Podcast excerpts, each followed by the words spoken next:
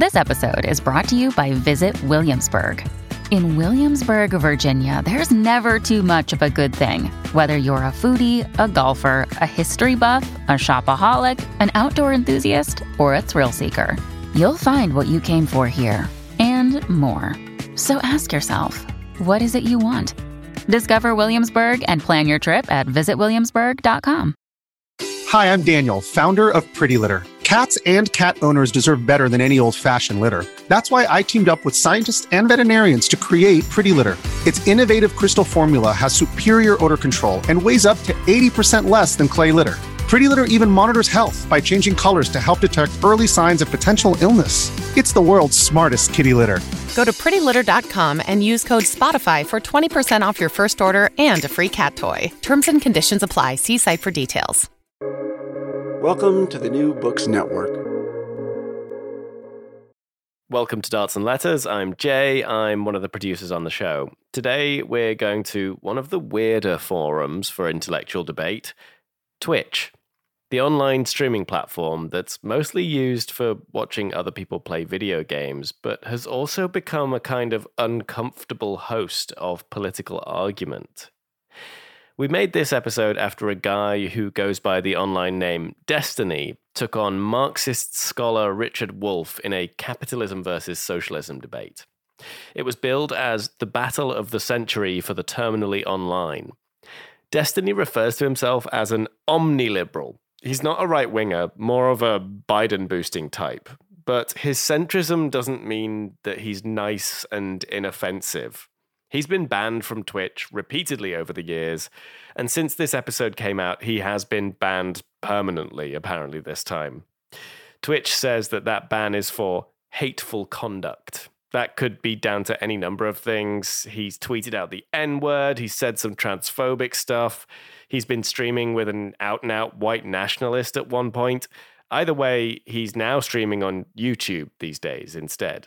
But that's kind of the culture of being an independent content creator these days, especially in the political space. If you say wild things and start these inane beefs, you're gonna grow your audience. And Destiny himself is super candid about that in this episode. We don't just talk to Destiny, though, we're also diving into the whole realm of Twitch streamers, so we can explore that full buffet of intellectual streaming content on offer. Maybe put air quotes around the word intellectual there. This is part of this week's theme, the politics of tech and techno utopias. We're digging up episodes from our catalog to show you some of our best stuff. It's going to be a different theme each week until we relaunch the show with a new season on September 18th. If you like what you hear on New Books Network with us and Darts and Letters, do us a solid and find Darts and Letters in your podcast app and hit the subscribe button so you don't miss it when we do relaunch. For now, though, from May 2021, here's The Revolution Will Not Be Streamed.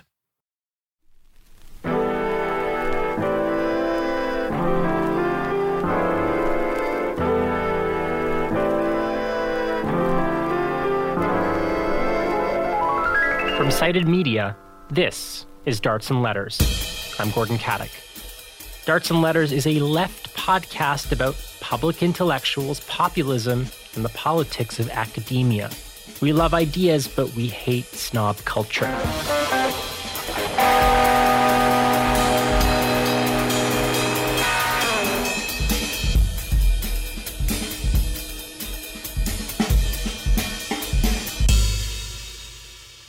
I wonder if you have that same mental illness I do, that internet brain disease that just keeps you doom scrolling.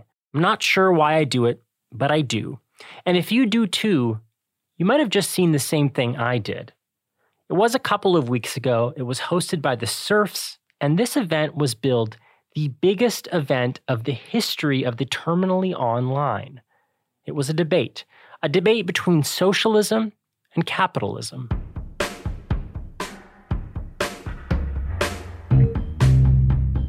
On the left side of your screen, you saw economist Richard Wolff.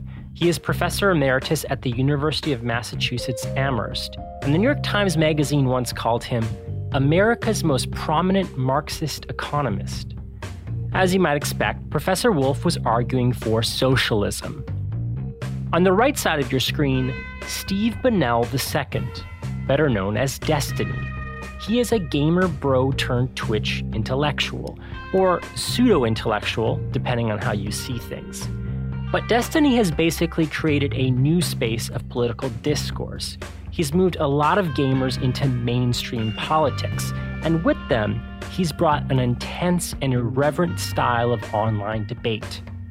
Destiny ultimately is a liberal. He's made a name for himself by owning alt right trolls, but he's no leftist. So there he was, debating the side of capitalism.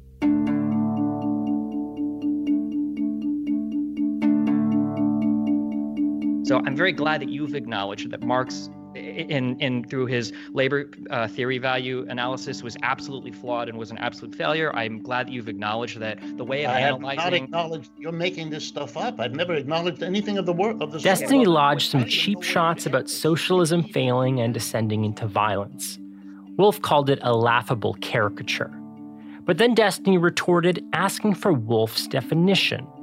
And Wolff gave this detailed explanation of different schools of socialist thought from the social democrats who still believe in markets, to old school socialists who want the big state to nationalize basically everything, to a more organic, smaller, worker run co op sort of model. If your audience members don't know about this, that's because you live in a society that doesn't tell you about this, even though it's public knowledge to anyone interested in finding out. Markets have nothing to do with it. But for Destiny, this was too slippery too amorphous. He rolled his eyes, slapped his face, and dismissed Wolff. Now, I must admit, I'm biased, so admittedly, I would say that Destiny was out of his element. He just seemed unwilling to accept nuance. He wanted these neat terms so that he could score clear argumentative victories. Socialism feels like this like this very amorphous, ever transforming idea of what it actually is, such that I don't even know why we use the word anymore. But I'll be honest with you, Wolff did not look good either. Wolff went into full lecture mode. He hogged the clock and he rarely engaged with Destiny's questions. So at the end of the day, Wolff looked kinda condescending. It was over 90 minutes of nothing, a total disaster. The Mondragon Federation of Co ops exists under a capitalist framework. Could I finish, or do you need to tell me about the Mondragon Corporation? I, I didn't mean to interrupt your lecture. I'm sorry. Continue. Sure, you did. Come on. Who you think you're kidding? It got us thinking here at Darts and Letters. Why did this even happen? It seems like there's this emerging political culture on Twitch and it's butting up against mainstream politics. A politics that is dominated by esteemed academic researchers, policy wonks, and credentialed journalists. But Destiny is none of those things. So, is this new space, Twitch, creating a new, rich intellectual life? Or is it just more internet brain disease? And what does it mean that gamers are becoming a new political commentariat?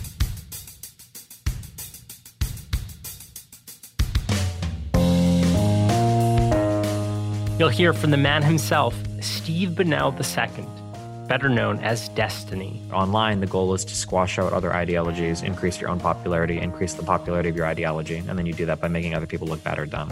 Then, Trevor Strunk. He is host of the gaming podcast No Cartridge. For my money, Trevor is one of the most astute analysts of the politics of video games. He'll have more on Twitch debate culture and its limits for those kind of like debate things, you kind of need a them and us. You need to figure out who the people you disagree with are and like why you disagree with them and why it's important that they are the ones who disagree with. But the politics of video games isn't just about debating politics. It's about the games themselves and the communities they create.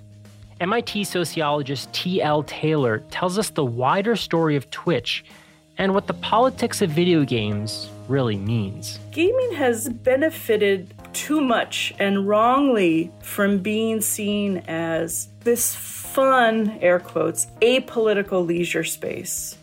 When actually, the way I put it is, gaming is the place where politics comes at you sideways. Plus, Tanya DePass, better known as Cypher of Tyr. She's fighting to diversify Twitch and the games themselves. You can't set a game in a war torn country or have war or strife be the central way in which your game functions and then go, oh, no politics though. You can't do that.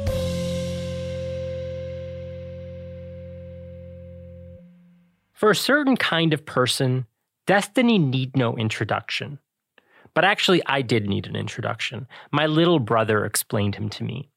Destiny is this phenomenon for the political gamer crowd. He makes a living having these high profile, high octane debates, like the one he had with Richard Wolff. I thought it was pretty disappointing, but. yeah, me too. I'll tell you why, but but I'm curious to hear why you thought it was disappointing. Some people are really good at um, kind of like going back and forth on a conversation, and other people kind of have like things that they want to talk about.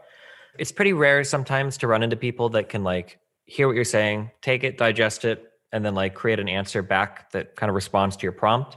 It feels like a lot of people kind of have talking points that they want to run through instead sometimes. And it definitely, I was definitely getting the vibe that that Wolff was more on the like, this is kind of what I talk about, and this is what I'm going to continue to say. And then that was kind of the majority of the conversation, is what it felt like to me, I guess like if I look back on that conversation, I don't really think we talked about almost anything substance. Like it was more, you know, we were kind of like missing each other on every. Yeah, you know, that's exactly what I thought. It was pretty lame from my perspective. I, I think he went into lecture mode, and I I actually appreciated some of the content, but it did feel like the whole time you were talking past each other. What were people's perceptions and takeaways, you know, and all this sort of post game and like hand wringing afterwards. I think it was the perfect type of conversation for each side to feel like they had a good takeaway. So people that were in favor of me going into it said that, um, you know, like Wolff wouldn't really commit to any uh, questions and answers, that he was kind of like weaseling around everywhere, that he didn't respond to anything well enough, that his position was kind of absurd or indefensible. He was essentially saying liberals were socialists, etc. Um, and then people the opposite to me said that I didn't have the necessary educational background to engage with the conversation, that I just wasn't understanding Wolff's questions because I was too busy trying to trap him using a debate tactic, or that Wolff was giving really good answers and I just wasn't listening because I was too keen on getting a debate on or whatever. So yeah, there was like it was the perfect horribleness for both sides to take what they wanted from it, basically. I feel like I'm kind of sympathetic to like parts of both because I, I do think you had like kind of a gotcha mentality at times where you were asking for very precise definitions, which I totally like understand because it was so like I think the words you used were like amorphous in the way that he talked about it. Mm-hmm. But in his defense, he's talking about a very like diverse, contested, and sort of like historically contingent set of ideas and it seemed to me like you were uncomfortable with like the nuance of figuring out like how do people perceive of socialism maybe i should have just been more clear with this the reason why i have problems with the amorphous stuff i wouldn't normally like if you're just a whatever person, I'm like, okay, sure, if you consider socialism, that's fine. The problem that I have is that Wolff types and, and the people that follow him will relentlessly shit on people using labels like, oh, you're a liberal? what a worthless fucking idiot. You might as well be a Nazi, you stupid fucking liberal. what a dumb fuck liberal. Not cool, like a socialist. But then like when I talk to like the daddy of all socialism on the internet, and he's like, oh, well, you know, some liberals will basically be socialists. Like, wait, what the fuck? Like, okay, because the first definition that he gave me is essentially a social democrat, right? Which yeah. isn't really a social nobody really thinks of that as a social. It's like oh that's where you have private enterprise but lots of government intervention. It's like what? Okay. That's not really i don't know why you would consider that social. So that's kind of the thing that irritated me is that but maybe i should have been more clear about that. I was like well listen the problem that i have with how fluid all these labels you're using are is that like it seems that socialists shouldn't be attacking liberals in because there's a lot of liberals that would just consider themselves to be socialists I, I, think some might. I mean, social people call themselves social democrats, or and and that's like a very well established like set of ideas. So in Wolff's defense, I think I think you could still sort of get away with calling yourself a socialist. Now, I happen to agree with you, and it's like his sort of two and three is what more I would subscribe to as my definition of socialism. Yeah. But I think where this gets kind of tricky for me is like, why ask for the sort of definitional purity? Because I can put to you that the US isn't even a capitalist country. Mm-hmm. And socialists make this case, you know, massive state intervention, state subsidies, protectionism, research infrastructure, major economies that are developed by state enterprise.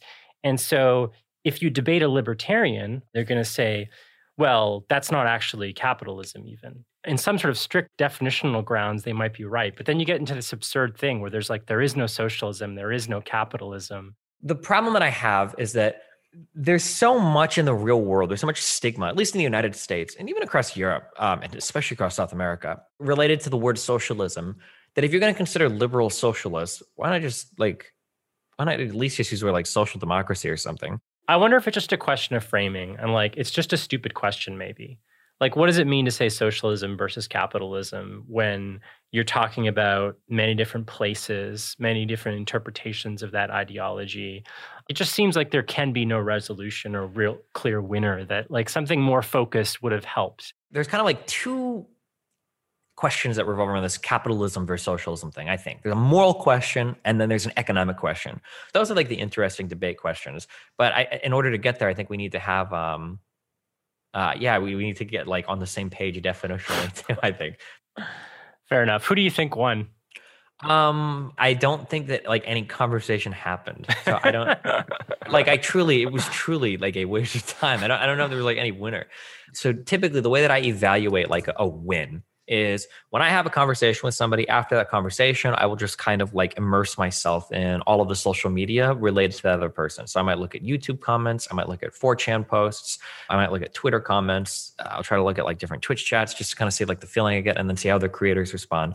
I think based on the responses that I saw, I feel like I probably had a slight edge because his evasiveness looked, I think, kind of bad to some people. But uh, in terms of like an actual, like if I was to be like a debate judge, I just, I don't think we met on any point point. So it's hard to give anybody like a win, like, oh, like Destiny was right on that, or oh, Wolff got him hard on that, or whatever. It just seemed like we totally didn't connect on anything.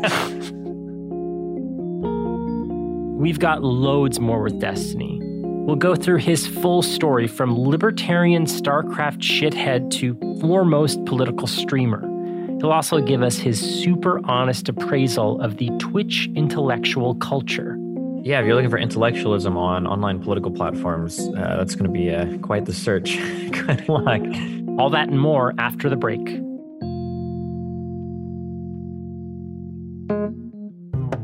You're listening to Darts and Letters, a show about the politics of academia, ideas, and intellectual life. We're proud to be a new member of the New Books Network, and all this summer we're playing some highlights from our archives. But like Jay said, we are coming back with regular weekly programming this September. So if you like what you hear and you want to hear that, why don't you subscribe to our podcast? Search Darts and Letters wherever you find your podcasts or go to dartsandletters.ca. I must admit, this is kind of a funny interview to do because um, I don't really know much about you or about the Twitch streaming universe, or hadn't until really the last week or two. So I'm hoping you can kind of give me a little bit of an introduction into this world because Darts and Letters is really a show about intellectualism in all of its sort of strange places. And we're trying to discover uh, what the kind of Twitch political, philosophical commentariat is like. So I'm really excited to talk to you. Yeah, if you're looking for intellectualism on online political platforms, uh, that's going to be uh, quite the search. I mean, I come from a very combative online background. So yeah.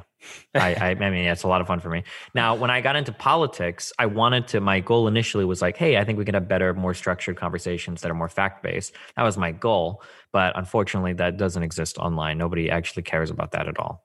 What do you mean? How is the intellectualism in the sort of twitch political streamer youtube blogger space uh, is it worth considering or is it just kind of a, a hellscape it's not. There's nothing of value. Basically, the way that it works is you don't mean like, that, um, do you? I absolutely mean that. well, there are very, very, very few exceptions. But the way that it works 99% of the time is like if I see like a Twitter headline, I'll look at the Twitter headline and then I'll try to think of like how does this fit into my ideology? And then boom, I've got like a 10 minute YouTube video. We could spin out any imaginary headline, um, like United States bombs India. Some totally random thing, right? If I read that and I'm a leftist or whatever, then maybe I read this and it's like, uh, oh, well, now I have a two minute video. So here we see today that the United States is engaging in more of its imperialistic actions, just like it did with the CIA in South America, just like it has done in Iraq and Syria. And here we go, more US, blah, blah. And I could spend off a whole just reading the headline, which is what they do. They don't ever, they'll never read the article. They never engage critically with anything yeah i always i tell my audience relentlessly that like if you just read the articles that other influencers or streamers or youtubers talk about um, you're already more informed than like over half of the people that are doing the reporting uh, like literally and it's not an exaggeration most people don't even read the articles themselves yeah, it's an unbelievable world. It's unreal out there on the in the political commentary scene. That's so disheartening though, because I would have thought, you know, especially in the kind of place that you're inhabiting where we're talking about being on a stream for hours on end, that it would open up an opportunity for having like a deeper conversation rather than just short, snappy, you know, kind of YouTube video take on something you haven't read. Like, doesn't it open up space for that? You think so, right? it absolutely doesn't. I just think that the media environments that we have are um, people like to blame the media and everything for everything, but the media is honestly just a reflection of what most people want to see. Um, and the the criticisms of, towards like media or politicians, I think, are really unfair and really unfounded. I think that they would look a lot different if the population was a lot different you know, given the opportunity to engage on platforms with long form responsible content, nobody really cares. But given the opportunity to engage with Alex Jones like figures, everybody cares. Politics is entertainment for most people, and most of these issues are entertainment for most people. And most people that engage with these are like suburban white people that at the end of the day really don't care what happens one way or another. That's why you see people that will like militantly fight for things like Medicare for all and 15 hour minimum wage, and they don't want any compromise or anything in the middle. Because at the end of the day, whether or not any of these issues pass doesn't really affect any of these people. They don't actually care. So like compromise positions are unthinkable You know, you can make people so mad by pointing out that, like, hey, you know, I understand the 15 an hour isn't happening now, but like 12 an hour would help a lot of people. And it's like, no, you know, better than nothing until we get what we want. And it's like, okay, well, I mean, you're not making the sacrifice. So I guess it's easy for you to say that. So when you engage in just today, I watched like a two and a half hours of you debating some college conservatives. You know, why do it then? Is it not for political aims? Why do you do it? I mean, on one end, it's how I make my living, and I think I'm fairly decent at it. On another end, I think it helps me hopefully push back against some of the harmful ideologies on the on the internet. Even if I think that the conversations are largely toxic, I like to think that I try to make them a little bit better. So I I do put in a fair bit of research. You know, sometimes even on stream for the topics that we talk about. I try to ground some of these conversations a bit more in reality, and then I hope that people that listen to me get a little bit less radicalized. There's done a decent amount of writing, you know, in the New York Times and everything relating to the de radicalization of people on the right that I get credit for, which was fun. I think I've been de radicalizing a lot of people that get caught like into these very, very left leaning spaces too. So hopefully, yeah, I, I, mean, I'm just like a guy screaming into the abyss, I guess. But hopefully at the end of the day, it makes a little bit of a difference to some people that listen. Do people write to you? Yeah, I get a lot of those emails. That's how I, I yeah. hopefully I feel like I'm making a difference because people will write in and tell me stuff like that. Yeah. Hmm. That's really interesting because I feel like we're in this kind of cultural moment where a lot of people feel like debate has little utility. You mm-hmm. know, there there there's so many years of research that, you know, talked about how we do motivated reasoning and logic and debate sort of moves no one that we have these kind of priors that we're so wedded to and and one of the things I always thought in when people say stuff like that is, well, who's actually doing the debate? Then you take someone like Jordan Peterson, like who's actually genuinely taking them on in a serious way. And so you seem to be mm-hmm. one of the few people that's doing it. So so I guess to push back against that wider conversation that debate doesn't work, does it work or who does it work for when you're doing it?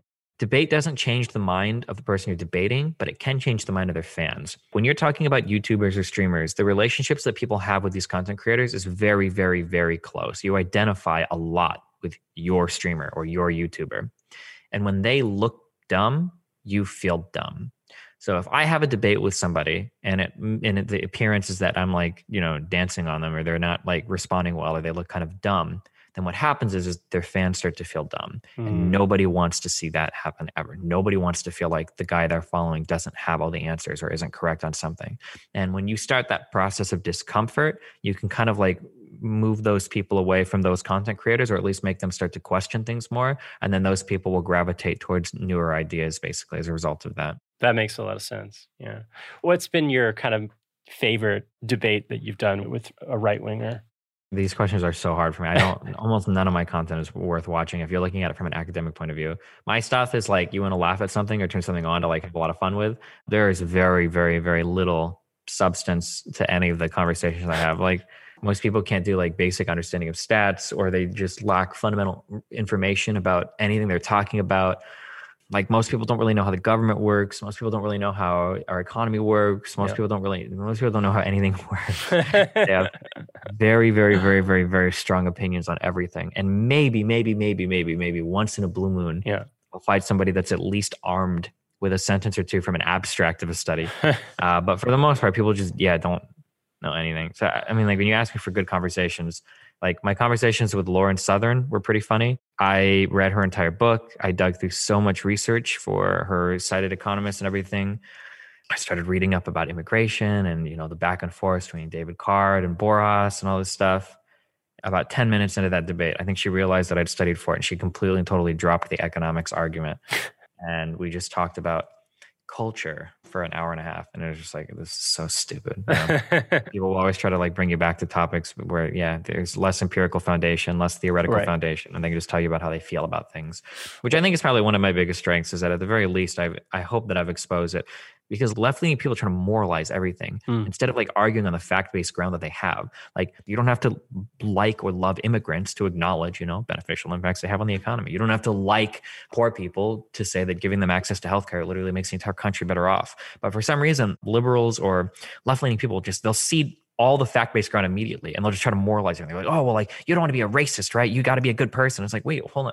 Why are you seeing the fact-based ground? Like just fight there. Like argue there. Like the, the arguments are generally on your side. I don't know why you would just give that up immediately. And I think that's kind of how I became popular early on was that I was hopefully able to expose that a lot of the right leaning people on the internet that will scream, you know, like my facts are more important than your feelings and yeah. blah, blah, blah, are actually just as feelings driven as anybody on the left. Like they have some form of society that they want to defend and they feel very strongly about it. And that, at the end of the day, that's about all they have. You said this sort of political stuff happened later for you in 2016, but your identity is like you're such a you know a person who debates and i'm wondering if that was a part of kind of your early days with video games maybe the online gaming where you were you eh, like debating people online or what were you doing in the games just insulting people basically. Um, i think i grew up a lot on um, battle.net and you kind of lived and died by your ability to trash talk on those platforms and i think that's probably what people knew me the best for in starcraft 2 when i started to grow. Um, i was pretty good at the game. At points in my career i could take a game off of anybody in the world. Um, i don't know if i would win a series against them but like i, I was like decent. Um, but people generally watched me because i was entertaining. They like the trash talking and everything was the big draw to my stream. And then i'd always had the kind of like peripheral interests. Like my stream was never 100% about gaming like we talk about like you know philosophical quandaries or different political things or like news and science or whatever we, we wouldn't just be strictly video games. So i think that like the transition into doing a lot more heavy-handed political stuff in 2016 was a little bit more natural than it seems. It wasn't just like i was playing starcraft 2 one day and then we opened a press conference and it's like oh let's do politics you know to the extent that you can kind of characterize the politics of these spaces what do you say like battle.net i don't even know what that is like so oh, that was like kind of like the chat service kind of community service that um like starcraft warcraft diablo that blizzard had set up a long time ago. And what are the politics or what were the politics of those spaces like when you were getting into them? I'd say gamer bro politics are very like i would define them as anti sjw is what i would say I wouldn't say all the way socially conservative, but probably kind of in that direction. It really depends, like issue to issue to issue. So, like for instance, like a gamer bro would never come out and say like, I don't think gay people should be married, but they might defend the use of like the F slur. Why do you think that is? Like that opposition to SJWs? Where does that come from?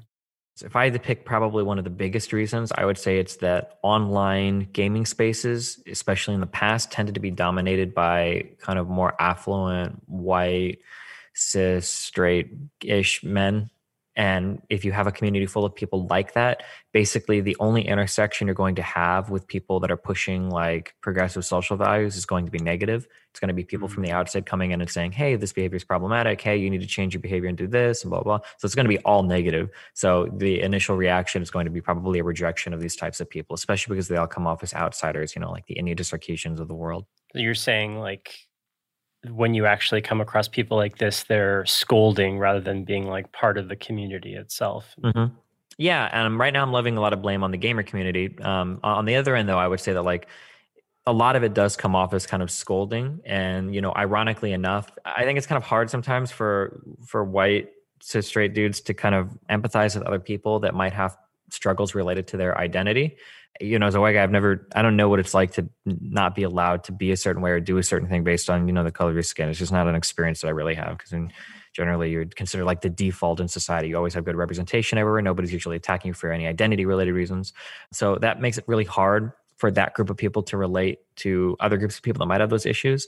But then on the flip side, you know, in a weird sense of cosmic irony, it's also hard to understand what it's like to be somebody that doesn't have the ability to empathize or or hasn't empathized with those types of people because it it makes all the communication very harsh, unneededly so.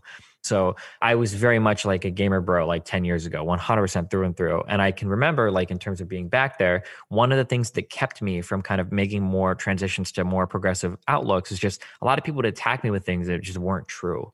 So, for instance, I don't believe I've ever been homophobic in my life such that I don't like gay people. Never. I've never had that experience ever. But I used to use and defend the use of the F slur a lot because I guess like in my head and in kind of like gamer bro heads, it doesn't really seem like it ties in 100% with gay people. It doesn't mm. seem to be a thing like that. And, you know, rather than somebody, you know, having a discussion where it's like, hey, listen, it's possible to enable homophobia and spread it without even being homophobic yourself. It's possible that you might ha- have an intention behind these words, but if we look at the context in which they're used and how they're used and where they come from and how they affect people, like, you know, rather than those types of conversations, you're just like, oh, you're homophobic, you're homophobic, you're yeah. homophobic. You're, and it's like, well, no, I'm not. So I know I'm not. So why am I going to listen to anything that you say to me about, you know, what I should say when you don't even know the kind of person I am? So at this time when you're you're like full gamer bro i've i've read in places you're also pretty libertarian or you were pretty libertarian at the time. I read in particular that you went on a trip to poland was it? Was that kind of a breaking point in your libertarian politics? No, I think I probably slowly transitioned out of that through the years. Mm. Yeah, when I was living in Poland for a few months, I, I, just I had an experience where somebody used the F slur, and they, it was in the context of talking about a gay person, and I noticed that after they'd said it, that like this person was actually homophobic. Mm-hmm. I noticed that when I was around them, even though I used the F slur casually a ton on stream and everything, I was really uncomfortable saying it around them. I was like, wait, this person actually hates gay people and I feel kind of weird. Like, I wonder if I say, you know, the episode, I wonder if that guy thinks I hate gay people too. And it made me really uncomfortable. And I think in 2013, I think I published something on my website where it's like, listen, there's actually some words that I don't think I'm comfortable using publicly anymore because I don't know who's listening and who's going to take this as like some form of camaraderie or if I'm going to be like empowering or enabling some views that I find abhorrent. What do you think the draw is for the gamer bro or for you at the time to saying the F slur or the R slur or, you know, whatever the case may be? I, I take you at your word here. And I know that a lot of people use these kinds of words ironically or like not fully uh, embracing a homophobic agenda, but just kind of like it's just part of the vernacular for whatever reason. But I never totally understood why.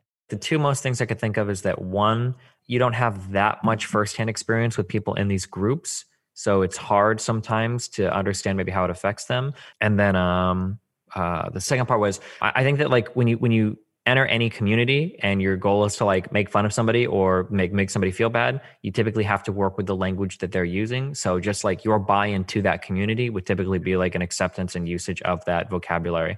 If that's the insult that everybody uses then like that's the one that's going to stick the hardest and then you end up saying it and then it just becomes part of your vocabulary you know? There's a real kind of like culture of like debate argumentation one-upsmanship that i see in your videos now. I'm wondering where that came from for you? Do you have like a background in like, you know, like high school debate or something, or like when when and why did you start doing this? I don't know. I guess from an early age, I kind of always felt like the best way to kind of like test the veracity of my ideas, was is arguing with people. Um, I always felt like if I argued sufficiently with enough people and nobody could present a good counter argument or resorted to like personal attacks, probably meant that whatever I thought was correct. And I think especially in the era of my life in high school, when I started to, I went to a Jesuit high school. I was very Catholic growing up, and then I kind of became an atheist through high school. And you know that that process of kind of like testing new ideas against people was kind of important for establishing, you know, where I was at in my own ideological development. I guess. Yeah, it's funny. Like I also was raised Catholic. I never like fully believed in it.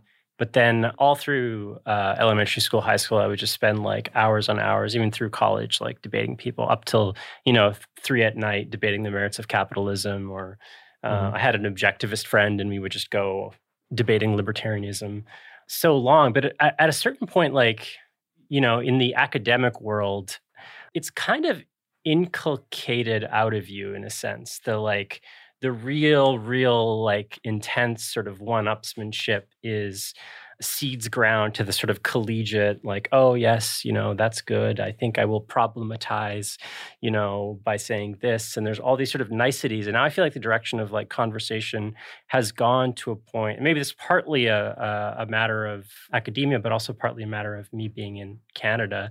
There's a hesitation to just like go at the jugular Whereas it seems to me on on Twitch streams, it's quite the opposite. Like going for the jugular is kind of encouraged, right? And then you know in the chat, people go, "Yeah, yeah, you got him," or whatever. Like, tell me a little bit more at that. Yeah, I mean, it totally depends on what your goal is for conversation. I, I imagine in an academic world, your goal is to kind of like build upon existing knowledge and to kind of further that for all parties involved. And Yeah. on the online world, the goal is to just win a conversation to make the other person look bad and to spread your ideology, right? So it's two very different.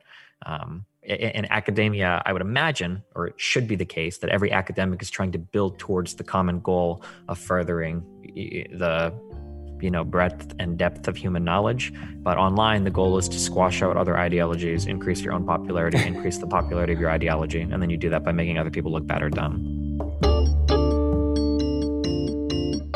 That was Steve Bonnel II, better known as Destiny. You can find his videos on Twitch and on YouTube.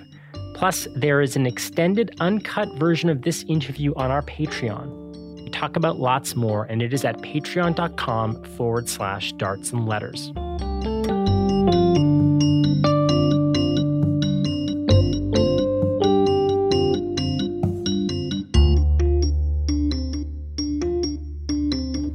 Trevor Strunk is an English PhD turned game critic.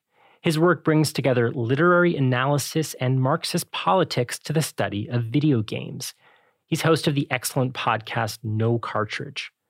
I called him to get his take on the debate between Destiny and Richard Wolff, but we also talked about the much wider politics of video games.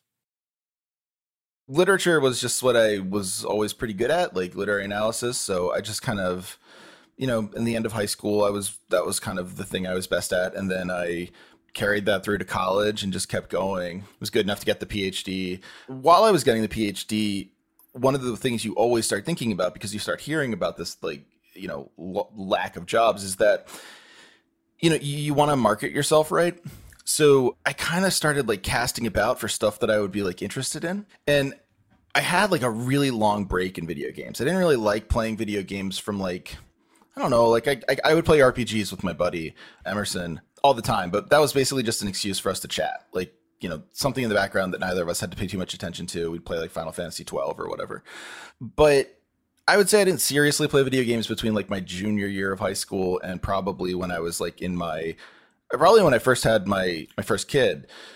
And like I had this Xbox 360 that my cousin's husband bought me as a wedding shower gift. I would play them periodically, but when I had my first kid, I found that I didn't have time to focus on anything except for like 15 minutes at a time because it would be between her naps and my brain was just shot. So I picked up Skyrim and just played that and found I loved it. Kind of kept up with games, played Dark Souls, which really uh, clicked for me. That's uh, and just kind of like became sort of a part of my life in the background. And I started thinking like, you know, maybe maybe this is a market that I can get into. And digital humanities in English is like not. There's a lot of interesting stuff there. Not a lot of it is on video games. I'll say that. That's the that's the kind way of saying it. There's like some super cool stuff about archives, about like the way people are thinking about like I don't know transmission or communication and stuff like that. But the the, the sort of discourse around video games is like barren. And so I, I just started writing about video games, and I started my Patreon just kind of as a little, thing where I was like, hey, you know, maybe you want to help me figure out like what the politics around video games are. It's kind of interesting. And then the podcast came from that, and it just kind of rolled from there. So uh, you talked a little bit there about academia and like the dearth of literature on games. I mean, game studies is a thing. I mean, yeah, it is small and growing. But outside of academia, like in the online space, the online world, are there people doing similar things as you are in terms of looking at the politics of video games?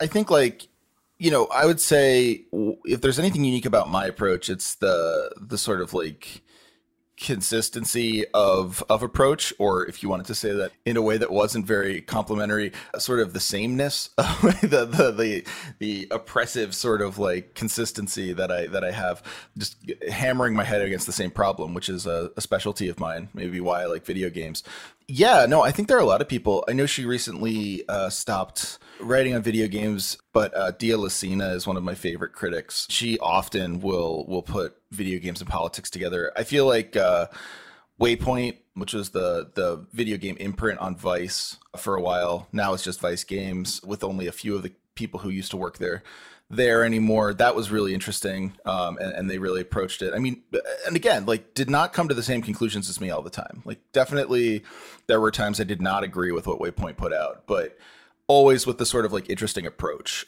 I think like a lot of the freelance writing online, often you know you'll find you'll find people getting bombarded by people who don't like it the whole Kotaku in action and Gamergate thing and whatever, like people are pretty high strung about politics in video games, especially if they think it's going to be like critical of the games they like. It's a world that's opening up slowly. That's an encouraging thing to hear. You know, it's funny. It's a it's a nice little parallel to the conversation I had last week with Dave Zirin about the left and the politics of sports. I'm curious about Twitch as a political space. I want to get your sense in this. It it, it factors into the book too, but like I'm sure there are plenty of sort of technical or material reasons why Twitch is becoming more than just games and is becoming a, a, platform where political commentary is happening. But like, what is it about the culture of that space? Why have the gamers become like a kind of political commentariat, or at least some of them have with high profiles? I mean, for a lot of people, it's a marketing decision. Uh, Twitch if you want to make partner on Twitch, right? Like there is like a graduated sort of like um, monetization scheme on Twitch. I say scheme, but not in a mean way. Like it's it's pretty standard for for like content creation. They give you sort of a bigger piece of the pie as you get bigger. At least sort of like more visibility, more sort of like customization, stuff like that. So the first thing you can do is become like I forget what it, what the first one is, like contributor or something like that. I mean, even my sort of like piddling channel got that. You, it, it's like minimum things. They just want to see that you're going to be on there, you know, more than once, and then let your account die. The next thing up is partner, and partner is actually very hard to get. You need to have like 75 average viewers. You need to like have like 150 hours in a certain period of time. And one of the things that I I, I saw a friend of mine. Um, uh, my friend Kay, who streams at Real Mama Eagle, she she pointed out that like she got oh she didn't point out she she screenshotted her email saying she got partner. And she was super excited you know good for her. I don't i don't take anything away from her for that. But the the copy from twitch was super interesting because it said like yeah you know you're a, you're a partner which means like you do not just gaming but you're like you do all sorts of different stuff. Like you talk to people you're like you're doing hangouts maybe you do karaoke. Like twitch really wants like they are super super encouraging people to do more. Politics is an easy one like everyone feels like they have a say in politics. I'm not the kind of person who likes to draw things back to Gamergate. Like this is like not a thing I like to do. I think I think Gamergate is a little overblown as a thing. I feel like people lean on it a lot to explain away sort of nascent cultural conservatism. But I will say Gamergate got everyone sort of in the gaming sphere realizing that oh hey, my opinions can be political too. And then also you um, are given a platform that you know, uh, and this is you know YouTube shows us with the algorithm, but also I mean, it's just easier to get people to watch you if you're a reactionary conservative because I, I don't know why it just is. I'm, I'm, sure we can figure out why, but it, it seems to be that way. That like that space just opens up. Politics is an easy way to diversify, and all of a sudden the opinions they have are sort of like these vague kind of like pro free speech, anti woke libertarian to alt right, you know, range of, of ideas. Is that the dominant culture? Certainly, I get the sense of that, but I, I hope that it's that it's diversified beyond that. I don't know what is the culture there politically in Twitch. Twitch game, Twitch game commentariat, a very subculture, I guess. But yeah, no, for sure. Um, I feel like there's a way that there's a way that that's become the narrative about it like specifically because a lot of journalists ended up being attacked by Gamergate and then still attacked by people like Colin uh, Colin Moriarty is someone who will often uh, in in sort of like the conservative gaming world will often call down people on your head if you tweet the wrong thing like you know there, there are people like that out there and they're very vocal right however you know there are also people who are like Destiny, someone who's like this. People like Vaush, who sort of does games and does a lot of political commentary. A lot of the bread tubers, like you know your HBomberguys or your um, ContraPoints or whatever. Like Hasan. Oh yeah, Hasan Piker for sure. Yeah, I've, I've been on his stream. Yeah, he's he's great.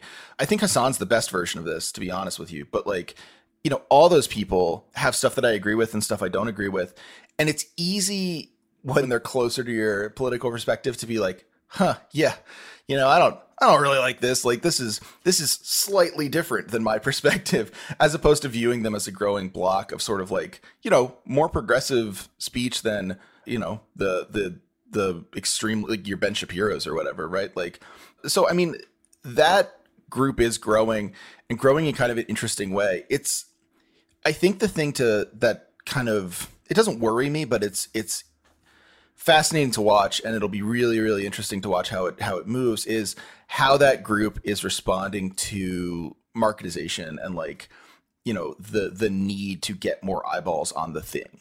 Vaush and Destiny are like the perfect examples of this because Hasan is is an interesting case because he has like the the Young Turks brand and, and the Young Turks are, are sort of like an already codified brand so it was a little easier that way. Same with uh, Matt Christman and Chapo. There's like a there's a brand there that kind of like lends them some eyeballs but like and not that that takes away from their stuff but it makes it a different dynamic I think what's interesting like looking at the Destiny like Richard Wolff debate that's like a weird one for me because it's not super substantive or interesting but I can see why Destiny thought it was a good idea because it's totally going to get eyeballs on his channel. And so that kind of like minimization or like essentialization of politics down to is this going to get eyeballs on my channel is a real slippery slope to some like troubling politics. Yeah, I, I, wanted to to do a bit of a deep dive on that on that debate. Did, did you watch the entirety of the debate, or just the interminable clips of them kind of shouting at each other? Just the interminable clips. just the interminable clips. I similarly felt that it was not particularly productive in, in any way, shape, or form. And it, it got me really thinking about the limits of debate, but also a very particular kind of debate genre, like a very broy kind of gotcha genre that didn't seem to port over well. Like it didn't seem to serve the topic well. No, and I think part of that's just because like part of that is because and I think this is this is part of Twitch, right? Is that like there's something about Twitch. Like Tyler Blevins is getting rich and he's just like this kid with like pink hair, like and like, you know, he's just super good at Fortnite and like that's why we got we made him rich. Like it's this it's this sense of of like being the outsider, right? Of being like the, you know, yeah, we didn't go to college or like we didn't go to grad school, but like we're we're like with it. We're the we're the important ones. And that's cool. Like that's a counterculture perspective and and you know, it's been done a million times and it's it's totally healthy. It's fine. But I think that kind of thing where it's like, you know, old stodgy guy talks to like young hip dude, which I think was probably what they were thinking with having Wolff on. It doesn't work when the old stodgy guy is like a respected Marxist economist. like it, it, it like it misunderstands the the adversary there, right? Like you know, you want to like get if you could get like a conservative, like a dyed in the wool sort of like Mike Huckabee kind of guy on there, you could do the broy thing real well. With Wolff it's basically Destiny saying things like, uh, you know, like you can't possibly think the companies won't follow the law, and Richard Wolff just staidly going, yes, I, I, I absolutely believe companies won't follow the law if they're not going to get prosecuted for it. They will. Uh, as, as long as they're not committing fraud. And then, you know, Destiny will ask for proof and he'll say, I have 30 years of documented proof.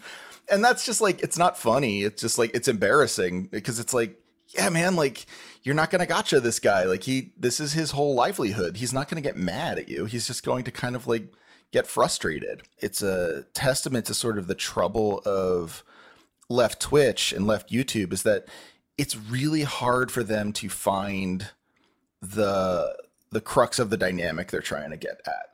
Whereas like conservative stuff, I mean, I disagree with it all. Say what you will, as long as it's like very dismissive of it, of course. But you know, the conservative culture war stuff is bad and like you know transphobic and uh, racist and all the things you want to lay at it. I agree. However, it's also extremely direct.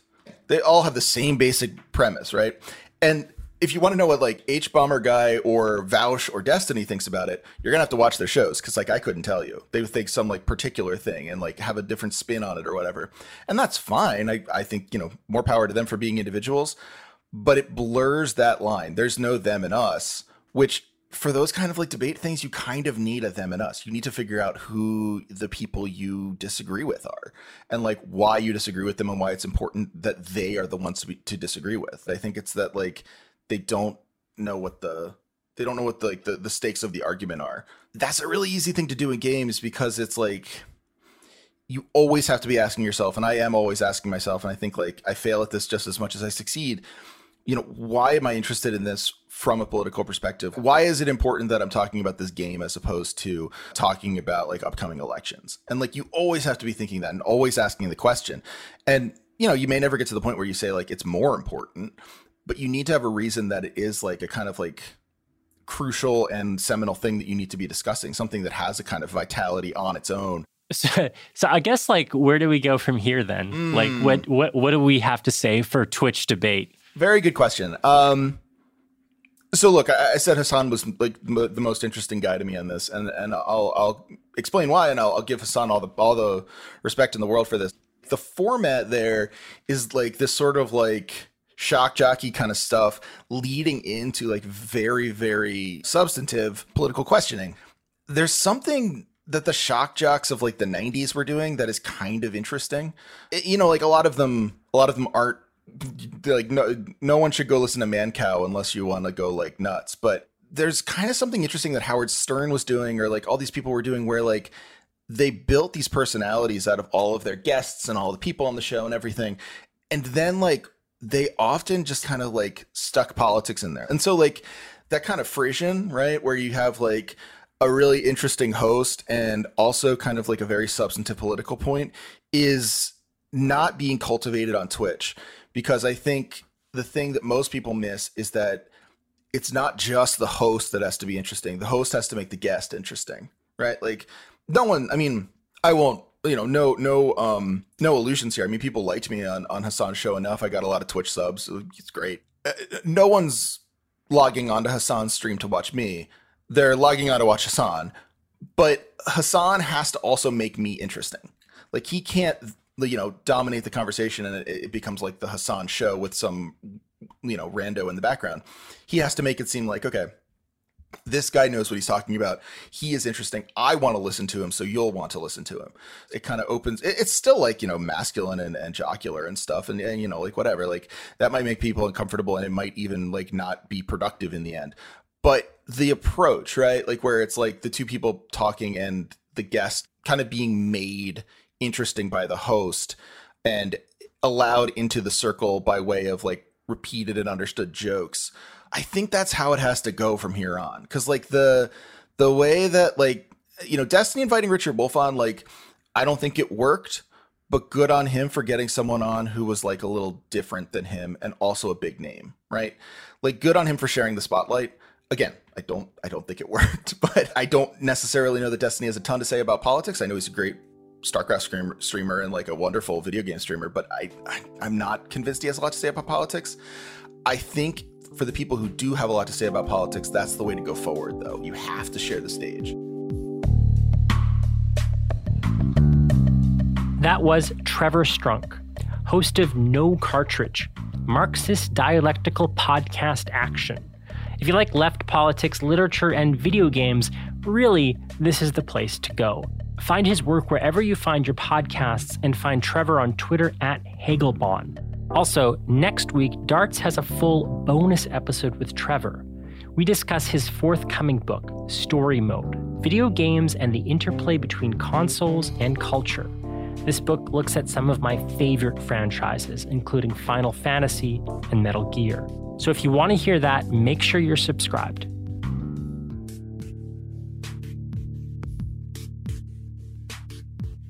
Okay, so maybe you're still wondering why exactly is Twitch so popular? How does it work? And most importantly, where is it going? Is this a weird little subculture or is this like the future of video based entertainment? Well, I have just the person to help me make sense of all this. T.L. Taylor literally wrote the book on Twitch. It's called Watch Me Play Twitch and the Rise of Game Live Streaming. This is a political, cultural, technological, and regulatory history of this emerging space. Professor Taylor works at MIT, where she is a sociologist of digital spaces. I didn't grow up with a computer in my home or anything like that, so I really kind of discovered computers and the internet when I got to grad school in the early 90s. And somewhere along the way, I discovered MUDs, which I don't know if you know what those are text old text based virtual worlds, multi user dungeons. And I was blown away. Being in grad school in the 90s, having access to the internet and computers was a pretty amazing time.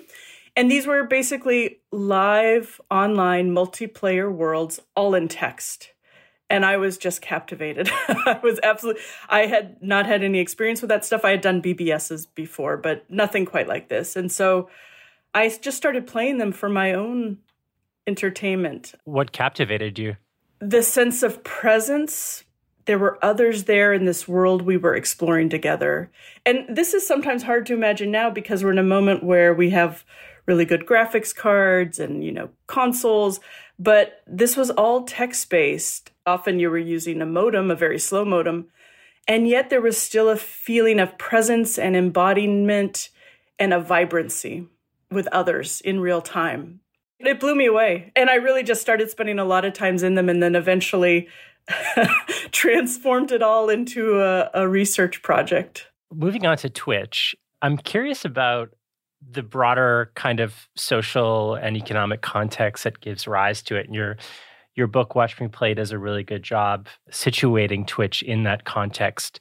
Can you tell me a little bit about that history? I mean, going back to kind of television and the decline of television.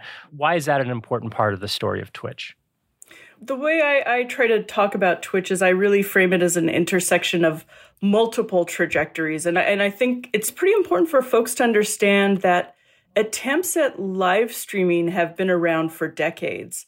Even back in the 90s, uh, as I was talking about with my early days playing in these muds online, we were all also experimenting with webcams and a program called CU-SeeMe that allowed us to sort of share videos of ourselves as well. There was lots of, you know, educational uses of live streaming. Again, all early experiments. So that's long been a part of what people have been trying to do online. I think what you have is you have all of that stuff that's happening on the internet running up against sensibilities around the televisual and what what does entertainment look like when it's televisual? What are the kind of tropes that get used?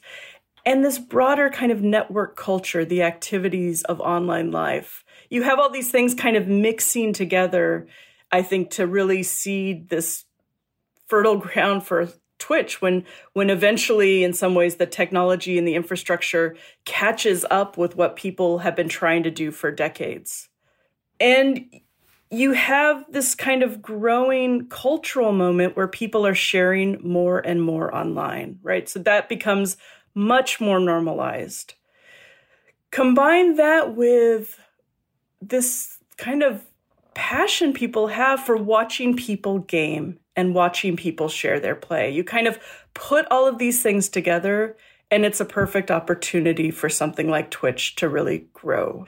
And I think, you know, that idea that watching people play could be compelling, that's probably the thing that's most surprising to folks. You know, you can see infrastructures growing, you can see material conditions changing, but this idea that people love to watch others play, for some, is a very surprising idea.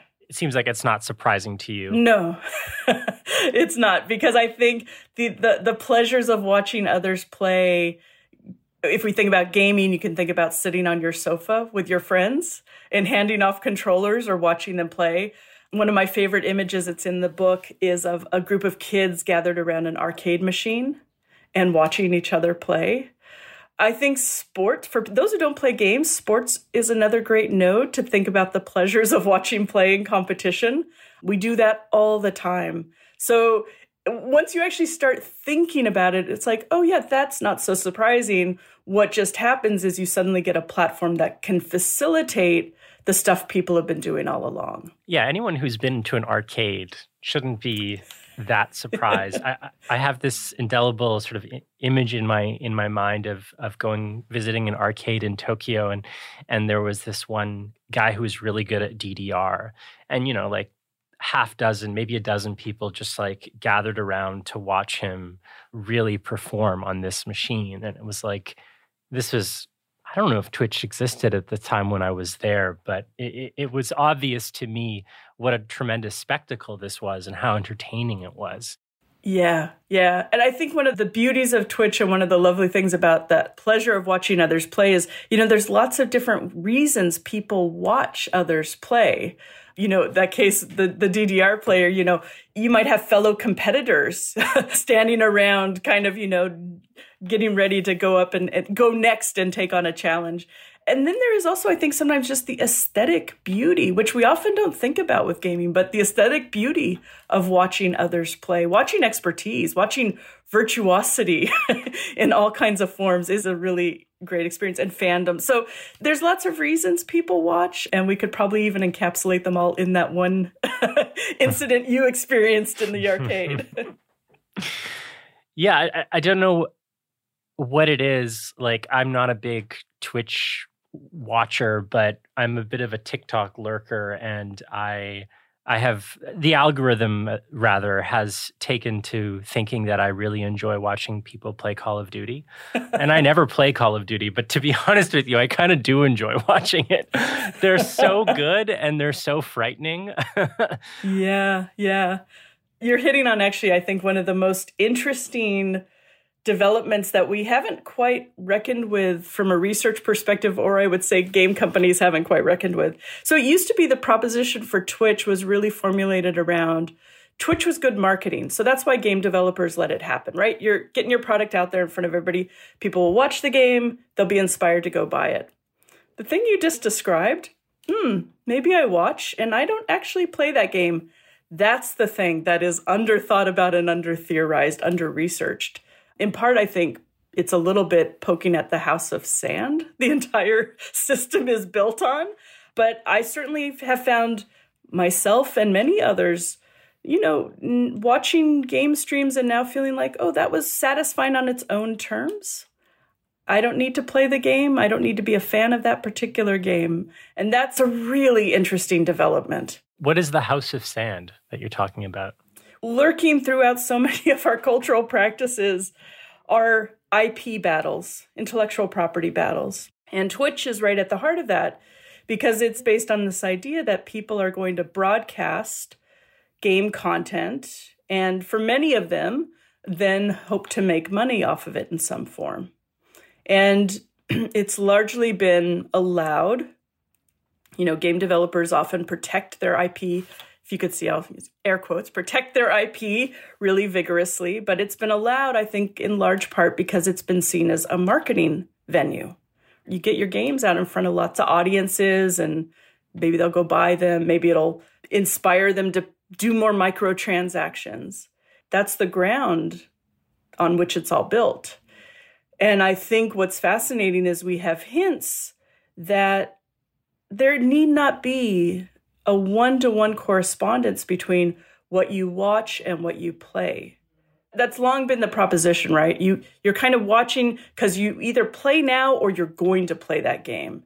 And this is the thing I think it's never been empirically true. To me, it just strikes me as demonstrably false. Like when I watch those Call of Duty people, if anything, it discourages me from playing because I don't want to face that guy. Yeah. In the same way, if I watch football, it does not make me want to pick up a ball and go get like my head bashed in. In fact, just the opposite.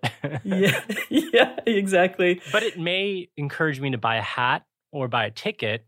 And that's where the esports piece comes in. Is that how you square peg round hole this thing? Yeah. I think you're hitting on a really key point, which is there is important heterogeneity in live streaming. It's not just one thing.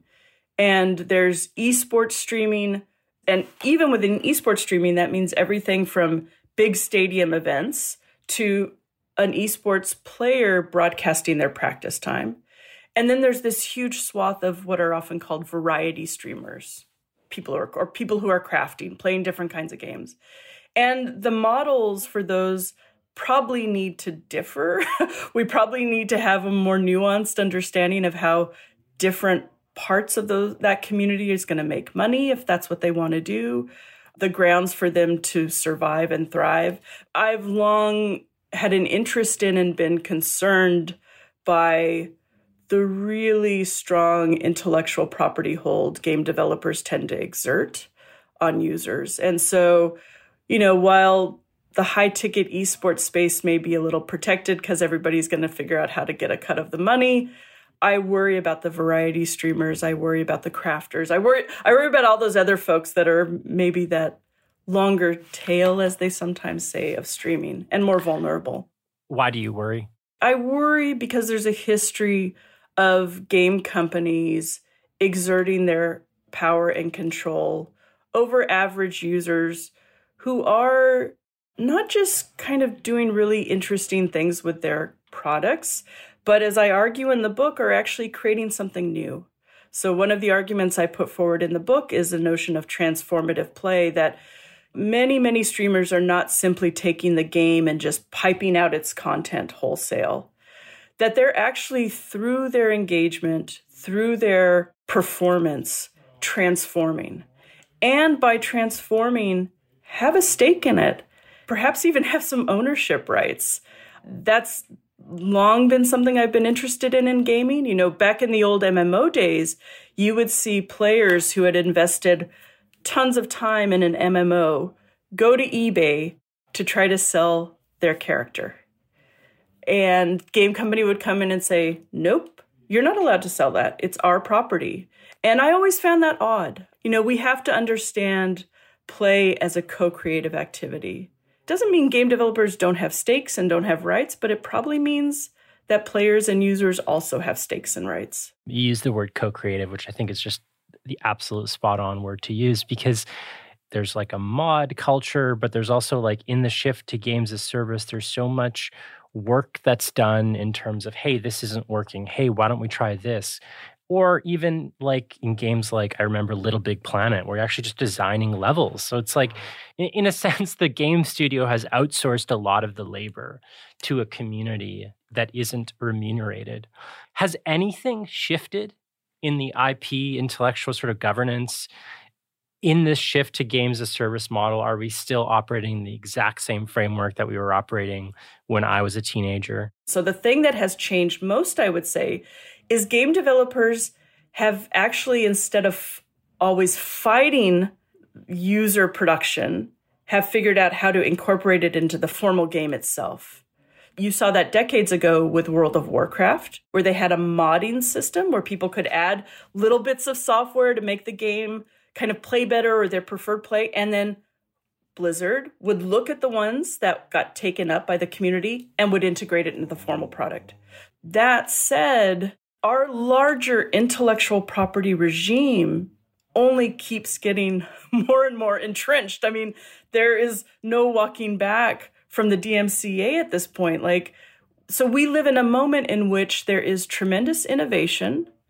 Companies are very happy to take it up, put it into formal products, leverage the labor of others, but still allow at the deepest level a precarity for all that activity. It's not protected there's no form of redress. There's no good way uh, someone can kind of try to push back if they feel their rights, their stakes have been overrun. So it's a strange moment. The smartest of the game developers get that that co-creation is at the heart, but there's still a legal structure and sometimes a sensibility structure that continues to overweight the developers. I'd like to shift to politics and the politics of Twitch. One of the questions I have about this is like someone who comes purely out of, you know, especially a broy gamer culture, when they move into politics, it's get a zinger. It's very spectacular. It's very like debate club politics. Mm-hmm. And I guess I wanted to ask you a little bit about that sort of debate culture and what what the limits of of that approach are to kind of like understanding and approaching political questions. I think that's a great way of putting it, the debate culture vibe, which exists on all corners of the internet. that is, you know, that's just one of those kind of things some folks are drawn to and love watching and love doing. But I will say that for myself at least, what what makes me most hopeful is not watching a dude debate somebody. What makes me most hopeful are watching vibrant, diverse, lively communities build together, grow. when people find their people, you know, when you when you find the folks that you suddenly feel welcome by, you feel you share something with. To me, that's the most exciting, hopeful stuff. I mean, it, it's always, you know, there have always been these amazing pockets in game culture. Again, I spend a lot of time in my work tackling really awful issues around harassment and exclusion and policing, the kinds of real barriers to participation. At the same time, I'm heartened by intergenerational play. I'm heartened by folks who are building stream communities and supporting each other. So, the internet for me is a big place, and you decide what you give your attention and energy. and I give my attention and energy to those communities who are, I think, trying to build the world that they want. Mm. I think that's a beautiful thing that makes a lot of sense. And I, I, I like what you said there. I mean, that games and these communities, in a sense, are always political. It's not just the spectacular left versus right debate, no. but it's like what political work is being done in and around and about games and and where does that lead us? I think that's that seems particularly exciting. I think this is one of the most important things we have to understand about gaming because, in some ways, gaming has benefited, I think, too much and wrongly from being seen as, oh, this fun, air quotes, apolitical leisure space. When actually, the way I put it is gaming is the place where politics comes at you sideways because politics are woven through the infrastructures they're woven through the socioeconomic systems. They're woven through forms of community. They are woven through aesthetics and the choices you can or can't make. So, if anything, I see gaming as some of the most political. That's for me why, you know, the things like a, a, a debate, that is certainly one important aspect of politics. But I want us to be having hard conversations about intellectual property. I want us to be having hard conversations about the economic systems that underpin. I want us to be having hard conversations about how race and racism, sexism works. Like, if you think games are part of culture, then barriers to participating in gaming is a barrier to participating in culture. That is a big ticket issue. One of my biggest frustrations is that platforms and concerns around Facebook and Twitter, these things take up so much oxygen that gaming is sometimes left to sort of sit in the corner and do its own thing and not get enough attention. And it is as vital to be looking at gaming as it is all of these other platforms, all of labor practices we're talking about, because they are all also in gaming.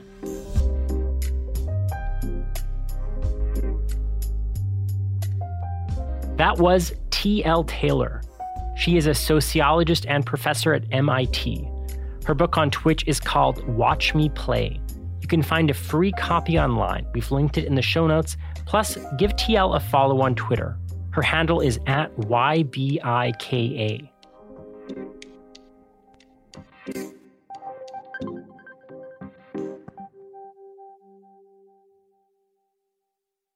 Tanya DePass made me rethink what we mean by political Twitch.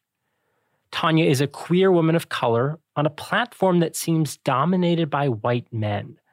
But she's building an inclusive community.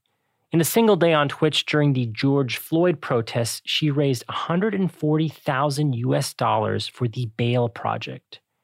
And Tanya is also trying to change the games themselves. She is founder of the not for profit I Need Diverse Games. On Twitch, you can find her at Cypher of Tyr.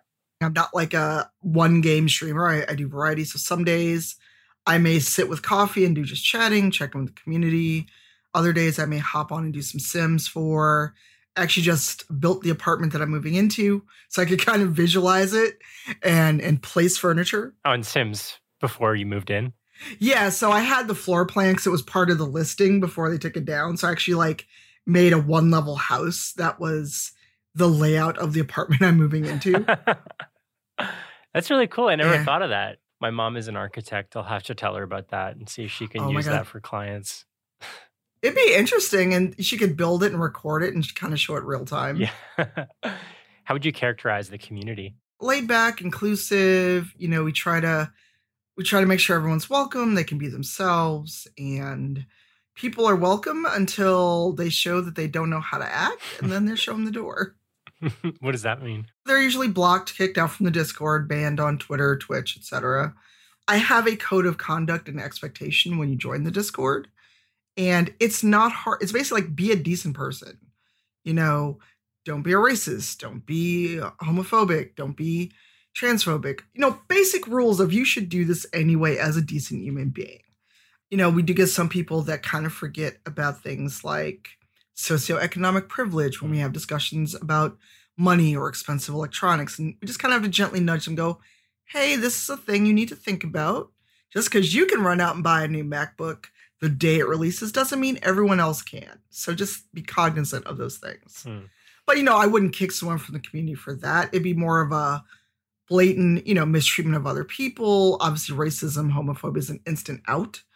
But we also try to have teaching moments when we can. But I'm sure you've met people that can't be taught anything. yeah. So Why does someone like that come onto your stream? Are they like purposely agitators? Um, usually people that come in to purposely agitate or just be jackasses Mhm. uh, don't last long. they usually don't get access to the Discord unless they unless they hate subscribe, which we haven't seen really. But sometimes people come in and they only want to come in for like one thing. Like if I'm playing Outriders or another FPS game, they only want to play like they only want to see like I only want to see this game. And then, or if you play a game and you bring up things like race or or racism or things like that, it's like oh I don't want that. I just want the video games. It's like, well, these things affect us. It affects me as a black queer person in the US who had just survived through four years of one of the worst administrations I remember living through. And if you don't want to participate in the conversation, that's fine, but you don't get to dictate to the streamer and the others what we do and don't talk about.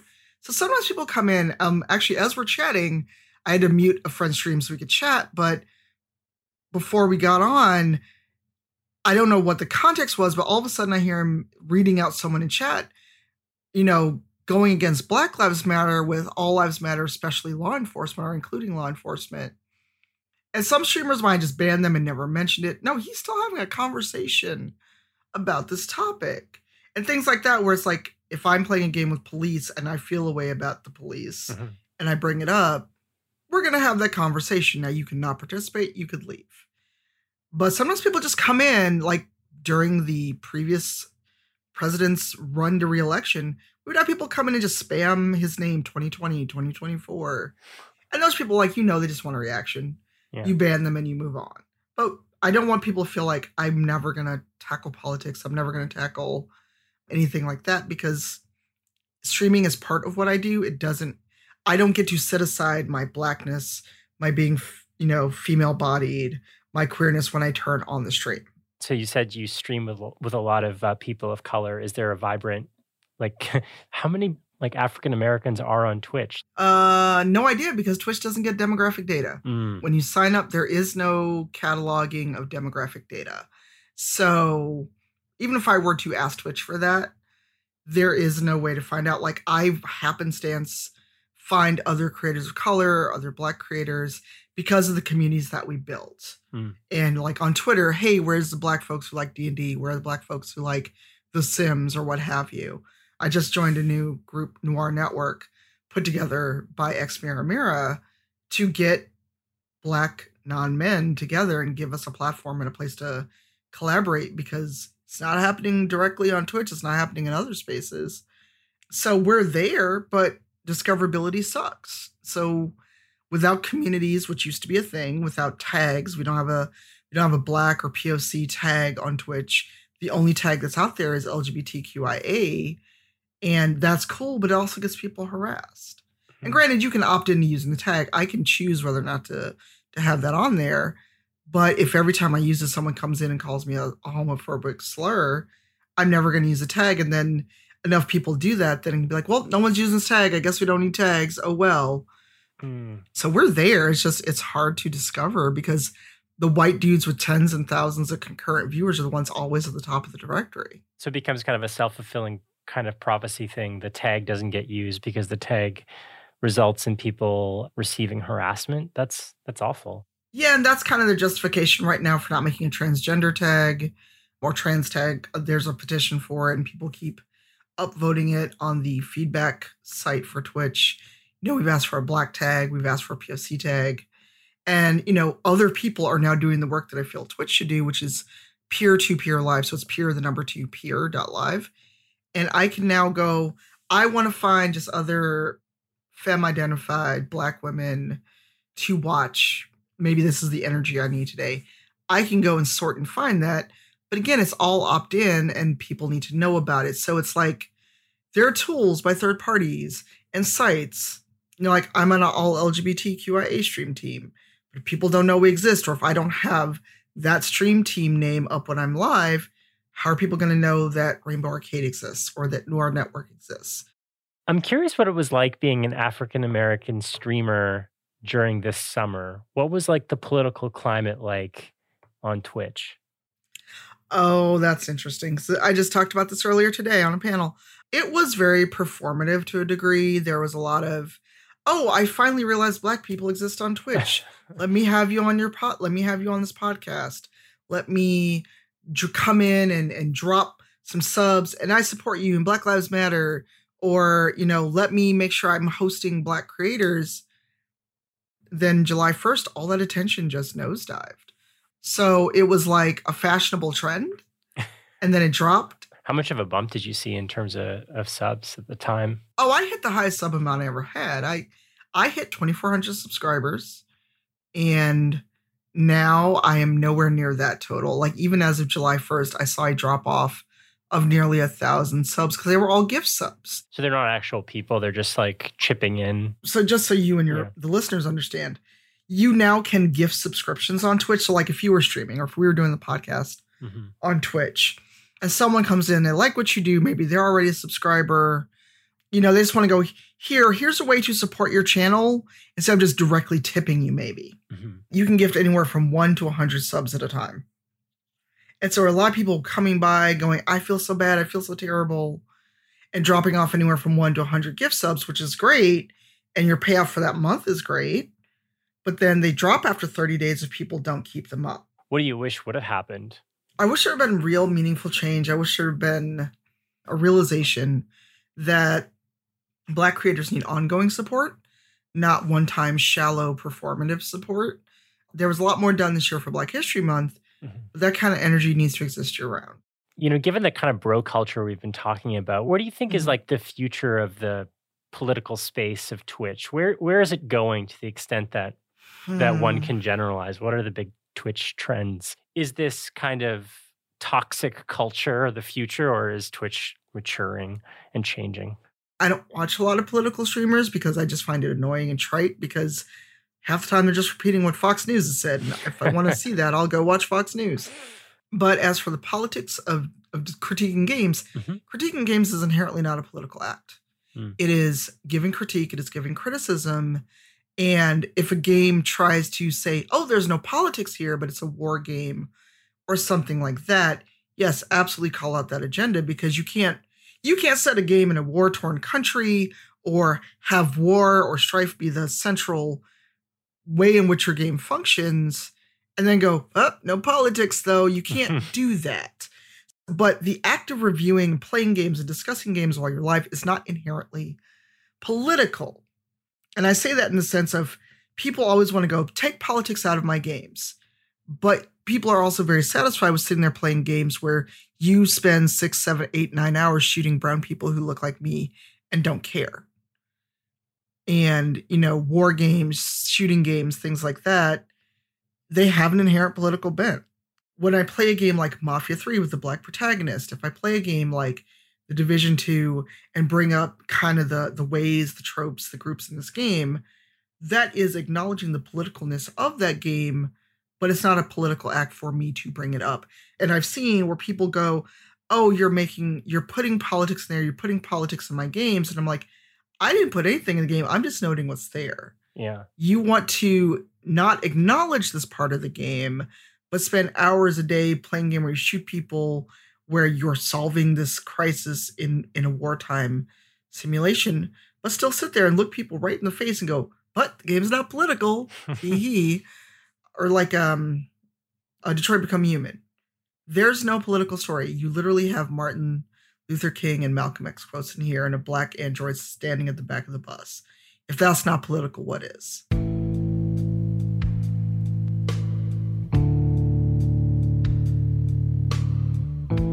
That was Cypher of Tyr, also known as Tanya DePass.